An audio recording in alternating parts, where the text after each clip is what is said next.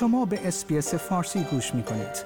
با رفتن به sbs.com.au به اخبار و گزارش های بیشتری دست خواهید یافت.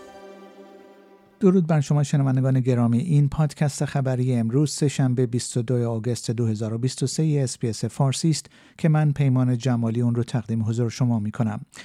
رئیس دادگاه خانواده استرالیا می‌گوید خشونت خانوادگی یک ننگ ملی است قاضی ویل آلسترگرن می‌گوید داده های دادگاه نشان می‌دهد که در 83 درصد پرونده های مربوط به والدین در سال مالی گذشته به موضوع خشونت خانوادگی اشاره شده است. دادگاه مذکور در نظر دارد تا سه فیلم کوتاه را با هدف تفکیک موضوعات خشونت در پرونده های حقوقی خانواده، اهمیت رسیدگی به نیازهای کودکان و نحوه عملکرد روند قانونی منتشر کند. انتونی البنیزی نخست وزیر استرالیا می‌گوید که کارزار نه به همه پرسی صدای بومیان در پارلمان تلاش می کند تا مردم را از به رسمیت شناختن مردمان بومی و ایجاد یک نهاد مشورتی در قانون اساسی منحرف کند. آقای البنزی به پت فارمر دونده ماراتون و نماینده پیشین پارلمان از حزب لیبرال ملحق شده است که برای تبلیغ کارزار صدای بومیان در سراسر استرالیا تصمیم گرفته در سرتاسر کشور بدود و به تازگی به سیدنی رسیده است.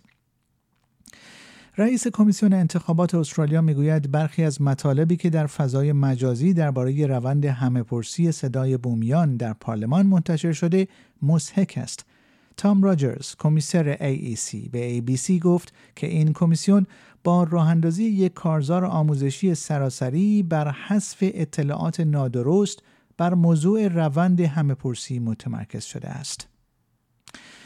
مردی که میلیون ها دلار از پول مالیات دهندگان را در طی یک کلاهبرداری مالیاتی و پولشویی از بین برد با 15 سال زندان مواجه خواهد شد. ادم کرنستن 36 ساله در ماه مارچ امسال به همراه چهار نفر دیگر به خاطر نقشهایشان در برنامه حقوق و دستمزد پلوتوس مجرم شناخته شدند. آقای کرانستون شخصا بیش از 6.8 میلیون دلار از این کلاهبرداری دریافت کرد. دیوید لیتل پراود رهبر حزب ملیگرایان در استرالیا از انتونی البنیزی نخست وزیر استرالیا به دلیل اعطاع یک دوره کارآموزی به پسرش دفاع کرده است گفتن است روزنامه The Australian Financial Review گزارش داده است که آقای البنیزی ترتیبی داده است که پسرش در سال 2021 یک دوره کارآموزی دو هفته ای را در شرکت حسابداری PwC انجام دهد. یک گزارش جدید پیش بینی می کند که اقتصاد استرالیا با سرعت کمتری نسبت به دهه های گذشته رشد خواهد کرد. در حالی که پیش بینی می شود درآمد دولت به 26.3 دهم درصد از تولید ناخالص ملی در سالهای 2033-2034 افزایش یابد و تا سال 2062-2063 به 26 درصد کاهش یابد. بر اساس گزارش Intergenerational Report که در روز پنجشنبه منتشر می شود طی چهل سال آینده پیش بینی می شود که تولید ناخالص ملی واقعی استرالیا با سرعت متوسط سالانه دو و دو دهم درصد از سالهای 2022 2023 تا 2062 2063 رشد کند. نیک گرینر نخست وزیر سابق نیو ساوت ولز از حزب لیبرال خواسته است تا از پذیرش بیشتر ویزاهای بشردوستانه حمایت کنند او همچنین از رهبران فدرال خواسته است تا به وضعیت بلا تکلیف پناهندگانی که با قایق وارد استرالیا شده اند و پس از انتقال به جزیره نائورو و مانوس از اسکان مجدد در استرالیا منع شده اند پایان دهند.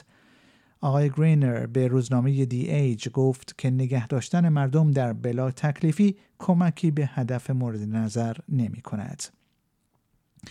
پیتر داتون رهبر اپوزیسیون در استرالیا می‌گوید که او احتمالا در نتیجه مدتی که به عنوان یک افسر پلیس در کوینزلند کار می‌کرد اختلال استرس پس از سانحه یا PTSD را تجربه کرده است آقای داتون در گفتگو با انبل کراب از ABC گفت بسیاری از صحنه ها و موقعیت هایی را که در زمانی که یک افسر پلیس بوده همواره به خاطر دارد.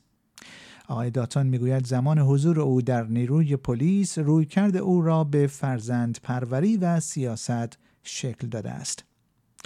جو بایدن رئیس جمهور ایالات متحده آمریکا به بازماندگان آتش سوزی ویرانگر هاوایی در ماوی گفته است که دولت فدرال تا هر زمانی که طول بکشد به این جزیره کمک خواهد کرد. آقای بایدن و همسرش جیل از شهرک لاهاینا که در آتش سوزی هایی که دست کم 114 کشته بر جای گذاشت دیدن کردند. دونالد ترامپ رئیس جمهور پیشین ایالات متحده آمریکا می‌گوید که روز پنجشنبه در برابر مقاماتی در ایالت جورجیا حاضر خواهد شد آقای ترامپ به اتهام تلاش برای لغو شکست خود در انتخابات ریاست جمهوری سال 2020 با محاکمه روبروست. آیا می خواهید به مطالب بیشتری مانند این گزارش گوش کنید؟ به ما از طریق Apple Podcast، Google Podcast، Spotify یا هر جای دیگری که پادکست های خود را از آن می گیرید گوش کنید.